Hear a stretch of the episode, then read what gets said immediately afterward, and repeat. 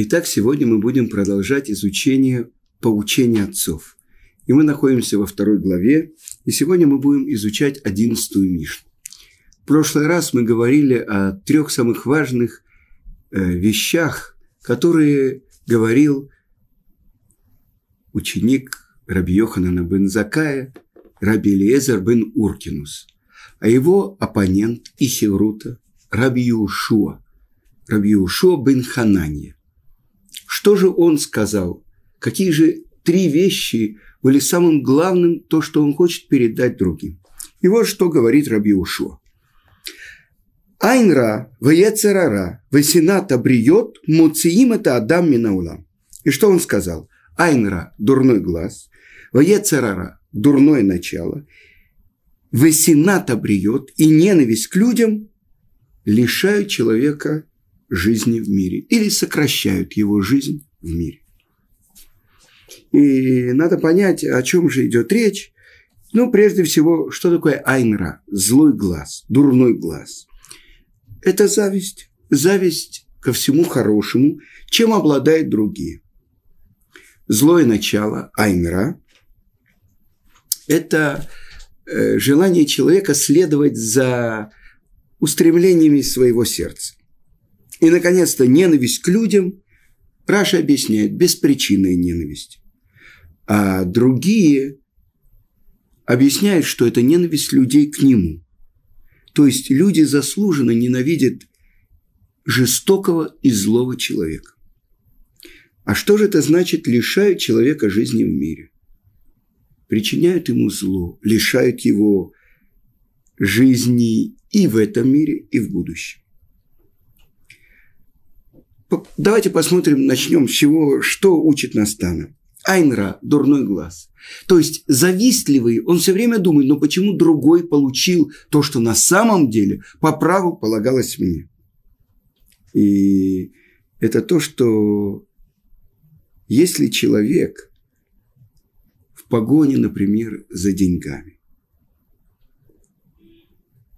и он скупой, и он завистливый, это мешает человеку правильно осознавать, правильно понимать. И это приводит его к опасности. Злое начало, то есть ецерара, то есть это стремление к излишествам, в еде, выпивке, другие страсти, сталкивают его в пропасть. И, наконец, ненависть к другим людям из зависти и недоброжелательности. Человеку становится неприятно находиться в обществе других, и он стремится к уединению, так объясняет Рамбам, и жизнь его становится невыносимой, и он умирает. Первое прочтение. А теперь давайте посмотрим, о чем говорит Тана, Рабби Йошуа бен Уркинус. Я напомню, что в другом месте сказано, что благословена его мать, счастливо родившая его. Почему? Я напоминаю, что Рабби Йошуа бен Хананья, его мать приводила его, приносила его в люльке, в коляске и ставила в бейт-мидраше, чтобы уже с детства он слышал слова Торы.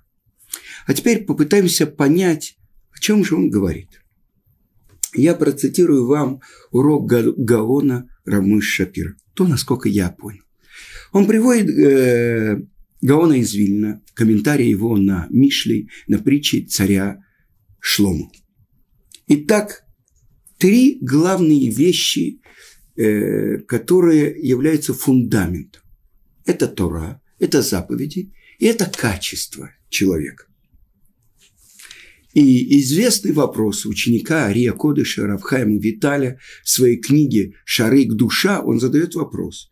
Почему Тора не говорит, не указывает о том, что человек должен заниматься исправлением своих дурных качеств? У нас есть в Торе запреты на запрещенную еду, запреты на нарушения какие-то. Почему Тора не говорит впрямую, не предупреждает о плохих качествах характера. И вот Рамбам, когда он говорит о качествах характера, он называет их деот, деот – это понимание. И он называет их дурные качества деот раот, то есть дурное понимание. И в Шмоне Праким Рамбама он объясняет так, что на самом деле 4 проосновы всего мира. Это вы все знаете. Это как земля, прах, вода, воздух, огонь. И это основа дурных качеств. Огонь, что это такое? Это гнев. Это огонь, да. Вода – это страсти. Воздух – это гордыня. И, наконец-то, прах, земля – это лень. Это то, что является основой человека внутри и внешне. И вот то, что написано в трактате Вавилонского Талмуда, в трактате Хагига, что еврейские мудрецы, в конце трактата сказано, они все огонь, и тогда огонь не может причинить им ущерба. Почему? Есть такое общее правило. Все, что попадает в огонь, превращается в огонь, добавляет огня. Ну, кроме воды и пены, вы понимаете. Так вот, еврейские мудрецы, все, что они получают от мира, ощущение, все они превращают в Тору. Любое дополнительное понимание, это дополняет в их понимании Торы. Давайте посмотрим теперь. Мы сказали прах, вода, воздух и огонь. Руах – это воздух, это стремление, почему это гордыня? Потому что стремление человека возвыситься над другими. С другой стороны, правильно направленный дух человека – это постичь слова Торы. Вода. Вода устремляется, потоки воды спускаются. Вот сейчас в субботу у нас были ливни в Иерусалиме. Так это потоки воды неслись, град, молнии, гром. Так устремляться за Творцом, за тобой, как вода. И что это такое? Это хесед. Это вот человек, который отдает, он связывается с тем, в кого он вкладывается, кому он отдает. Огонь – это то, что мы сказали. Все, что попадает в огонь, превращается в огонь. А прах, тяжесть, лень. То есть человек, производный от праха, на самом деле любой человек хочет, чтобы его оставили в покое, чтобы он находился, отдыхал, скажем так. И вот так объясняет Рабейну Йона, один из первых комментаторов Талмуда, что он говорит. Весь мир разрушается, и все зло в мире из-за дурных качеств. На самом деле дурные качества характера человека, они безграничны. В чем главная работа человека? И об этом говорит Гаон из Вильны в книге, которая называется «Эвен Шлима». На самом деле составители этой книги – это Эвен, Алеф – это Элияу, дальше Бен – сын, Эвен, да, Бен, Шлима – Шлома. Элияу – Бен Шлома. Это Гаон из Вильны. Так вот, что он говорит. Человек, который в конце года делал счет потерянным минутам, которую не потратил на изучение Торы. И об этом он плакал в Йом-Кипур. Он говорит, если прошел день, и ты не занят был исправлением своих дурных качеств, для чего тебе жизнь? Вы понимаете? То есть, оказывается, это основа всего. То есть, ради этого мы учим Тору, чтобы исправить свои дурные качества. А теперь мы должны понять, те силы зла, которые находятся в мире, ведь они действительно устремлены, чтобы уничтожить весь мир. Но они, если находятся в человеке, на самом деле прежде всего они разрушают того, кто является источником этого разрушения. И так написано в трактате Вавилонского Талмуда, в трактате Санедрин, в главе Хелек. Сказано там, Мишна говорит, каждый еврей есть у него часть в будущем мире, кроме тех, у кого нету части. И что же сказано? Человек в верхней части своего тела, он устремлен только к единому Творцу. А в нижней части своего тела он следует за множеством сил. И вот приводит Гаон Рамыш Шапира такой пример. Все знают, то, когда открывается в первом пророческом видении Муше Творец в терновом кусте, который горит и не сгорает. Сказано, что Муше подошел поближе, чтобы видеть это странное явление. Ведь все, что попадает в огонь, уничтожается огнем. А он видит этот куст, который объят огнем и не сгорает. И когда он подошел, Творец говорит ему: «Сними обувь с твоих ног, потому что место, на котором ты стоишь, святое». Что значит обувь? Обувь – это как сосуд, то есть как тело, которое является перегородкой, преградой между человеком и Творцом. Вы знаете, коэны работали в храме босыми, чтобы не было ничего, хоцец. Так же, как по законам чистоты семейных отношений, женщина, которая отсчитала чистые дни, она делает проверку и окунается в микву. И важно, чтобы не было даже 2 спутанных волос, чтобы не было преграды между ее телом и водой. Так вот, посредине пророчества, когда постепенно, этап за этапом, все больше и больше открывается Творец Муше. Ведь объясняют комментаторы, тот голос, который он вначале услышал, «Муше, Муше», это был голос его отца. То есть Творец использовал голос его отца, Муше, Амрама, хотя он уже к тому времени умер, чтобы привлечь внимание Муше. Дальше следующее сказано, что обращается голос от имени Элоким, то, что переводится как «всесильный». А в Шулхан Арухе сказано «Такив убаль яхолет убаль коля кохот кулам». Такив – могучий, и убаль яхолет – обладающий всеми силами, обладающий всеми возможностями и являющийся источником всех сил.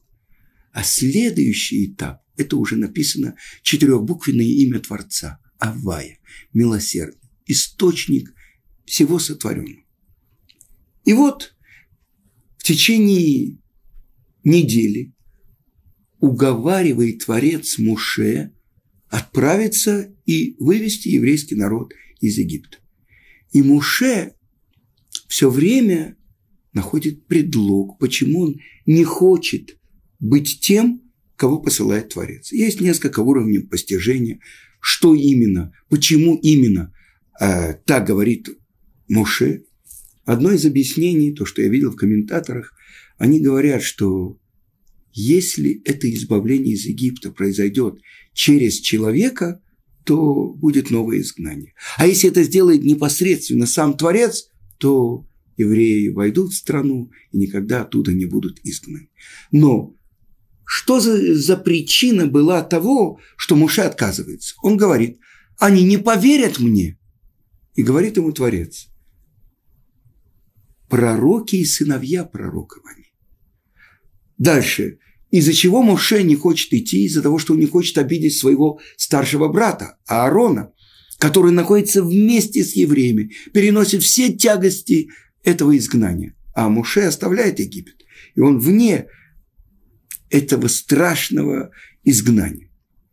И Творец ему говорит, я знаю, что Аарон, когда узнает, что ты назначен тем, кто должен реализовать замысел Творца, он обрадуется в сердце твоем.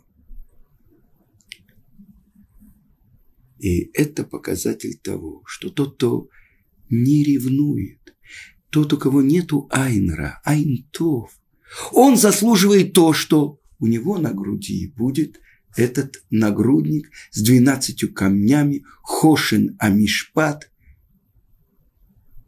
и он будет первосвященником. Дальше. Но когда хочет Творец показать Муше, что он ошибается,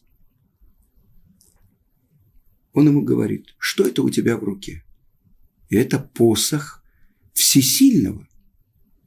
Да? Мате Ашем, Мате Локим. Это есть комментаторы, которые объясняют, Мидраш, что весь этот посох сделан был из сапфира, из драгоценного прозрачного голубого камня.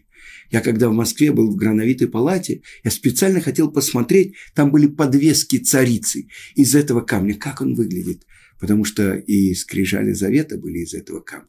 И там было выгравировано, выбито на этом посохе аббревиатура 10 ударов, которые обрушились на Египет. Дам, Цардея, Киним, вы понимаете. И вот спрашивает Творец у Муше, что это у тебя в руке? Он говорит, посох. Он говорит, брось его на землю. И он бросает его на землю. И все знают, что он превращается в змея. И такого ужасного змея, что отшатнулся от него, отбежал от него Муше. Муше посредине самого высокого пророчества. Он в ужасе отбежал от него. Вы понимаете? И это говорится о Ецерара, о силах зла, которые находятся в мире. И мы видим, насколько безграничны эти силы, если мы не держим их в руках. И после этого говорит Творец Муше, возьми его за хвост, и он берет его, и опять в его руке он превращается в жезл, в Мате Элоким, в жезл, которым будут потом совершены многие чудеса в Египте. Так вы понимаете, силы, которые заключены в человеке. Я вспоминаю Бабеля. Так он описывает Бену Крика, что если бы к небу и земле были приделаны кольца, он бы взял эти кольца и притянул небо к земле. Так вы понимаете, какие силы разрушения заключены в человеке, а тем более в евреях. Задается известный вопрос, почему у евреев столько много заповедей, 613, а у неевреев только 7. Причем это из той же самой Торы, потому что не может быть источником жизни что-то, кроме Торы жизни, Торат Хаим. Поэтому 7 заповедей сыновей Ноха, народов мира, и наши 613, все они из Торы. Ну, почему такая несправедливость? Ну, хотя бы у нас 2 раза больше, но не во 100 раз, почти в 100 раз. Вы понимаете? И я слышал, был на одном уроке. Это известный раввин Роши Шивы, который дает уроки по всему Израилю. Он приводил такой пример. Конечно, мы знаем с вами, мы с вами в детстве ходили в цирк. И когда объявляется номер, и выходит дрессировщица, а за ней идут там такие собачки с пышными бантами, и она ставит обручи, они прыгают туда, сюда, и так далее. Может быть, даже она за поводок ведет какую-то собачку. Но если в антракте мы видим, как ставят железные решетки, как пожарники стоят с бронзбойтами, как выходит усатый, или не усатый, дрессировщик с пикой, мы понимаем, что сейчас начнется что-то особенное. Выводят диких хищников, львов, тигров и так далее. Так вы понимаете, сколько нужно? И, может быть, там кто-то держит это их на цепи. И он объясняет это так. 613 заповедей – это 613 цепей, которым надо держать этого дикого хищника, которого называют еврей. Вы понимаете? Те силы, которые заключены в нас. Ведь не надо далеко ходить. Мы знаем, что большинство ЦК после революции состояло в основном из евреев. Известный анекдот, когда один во время заседания ЦК кто-то встает, я не знаю, Свердлов или Каменев или Зиновьев, это, конечно, шутка, но и говорят, что мне нужно, я не могу долго сидеть, мне нужно уйти. Почему? У меня йорцайт, у меня годовщина смерти моего отца. И тогда один из сидящих говорит: подожди, выйдет этот необрезанный, имеется в виду Сталин, и ты здесь скажешь кадыш. Вы понимаете? То есть те евреи, которые... Ну, далеко ходить не надо. Карл Маркс, он был евреем, который где-то в 6 лет его родители крестили. И он является потомком великих еврейских мудрецов. Я не буду называть имя еврейского мудреца, который все, кто учит Талмуд, знают его. Так вот, эта идея, эта сила разрушения, которая заключена в качествах, необузданных качествах характера человека. Что же он должен сделать? Протянуть руку и взять за хвост. Вы понимаете, какая сила страшная? В этом зле. Что даже Моше Рабейну во время пророчества, он же общается с Творцом, он в ужасе от этого отшатывается. Это мы должны знать.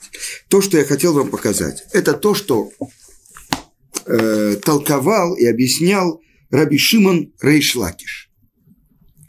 И он говорит так. Гу Ецарара, он дурное начало. У Сатан, он тот, кто сбивает человека с пути. У Малаха Мавет, он ангел смерти. И сказано так в трактате Брахот, 61 лист, что он приходит, он соблазняет человека, он сбивает его с пути, дальше он поднимается наверх перед Творцом, доносит, получает право, спускается и забирает душу. Ецерара, дурное начало. Несомненно, это то, что соблазняет изнутри человека. Объясняет Рав Элияу Деслер, что до того, как согрешил первый человек, ему было все ясно. Это истина, а это ложь. После того, как он поел от плодов этого дерева, познания добра и зла, все смешалось, добро и зло перемешано, свет и тьма, все перемешано. И тогда он говорит, не вот это и вот это, а он говорит, это я. То есть он не разделяет себя от дурного начала. Я хочу. Вы понимаете? До этого истина и ложь. Это правда, а это абсолютная ложь. И первый соблазнитель, который говорил лашон ара, дурное про Творца, это был этот, то, как написано в Пятикнижии, Нахаш. Но объясняет наши святые книги, что на плечах этого творения, которое называлось Нахаш, сидел Сатан. То есть это было соблазнение, то есть нарушить в чем-то волю Творца, чтобы спуститься еще ниже и чтобы подняться в служении Ему. Это ошибка первого человека. Так мы видим, какие страшные силы заключены в нас. И это то, как объясняет Гаон Рамыша Шапира. Те главные страсти, это он цитирует Гаона из Вильны. Каас на иврите – это гнев. Таава – это страсть. Возвеличение сердца, гавгут лев. А с другой стороны – лень. Так вот это три основы нечистоты против наших трех братцев Авраама, Ицхака и Якова. То есть, как человек может обуздать свои дурные качества? Ведь это основа всего. Только через то, что он учит Тору и начинает правильно взвешивать. Протянуть руку и взять за хвост этого змея, это значит превратить его в жезл всесильного, которым будут твориться все чудеса. Но это все чаши весов. И на самом деле сказано нашими мудрецами в трактате Кедушин, чтобы постоянно человек смотрел на себя, как будто у него его заслуги и его дурные дела уравновешены. И сейчас в этот момент зависит от него, куда он положит свой поступок, на одну чашу или другую. То есть мы видим весы. Человек, который учит Тору и взвешивает, осознает, он соединяет свой разум своими качествами характера. То есть он берет этого дикого мустанга, надевает на него постромки, вожжи и начинает его направлять. Не может человек сказать: а, я в кипе, о, я уже ничего такого запрещенного сделать не могу. Кто тебе дал такую гарантию? На самом деле, если мы видим, если самый большой пророк, который был в еврейском народе, Муше Рабейну, посредине пророчества отшатывается в ужасе от этого змея. А что это змей? Это и есть то самое дурное начало, которое находится в нас. Задает вопрос Талмуд: на что похож йецер ара? Он похож на муху, которая сидит на двух входах в сердце. С другой стороны, вы видели когда-нибудь, если у человека какая-то ранка, есть мухи, почему-то муха садится именно на эту ранку, чтобы там высадить яички. И известная история про Рава Элияу Лопиана. Он был машгихом ешивы в Рехасим, что жаркий день, там под Хайфой это очень жарко, и все сидели и отмахивались так от мух.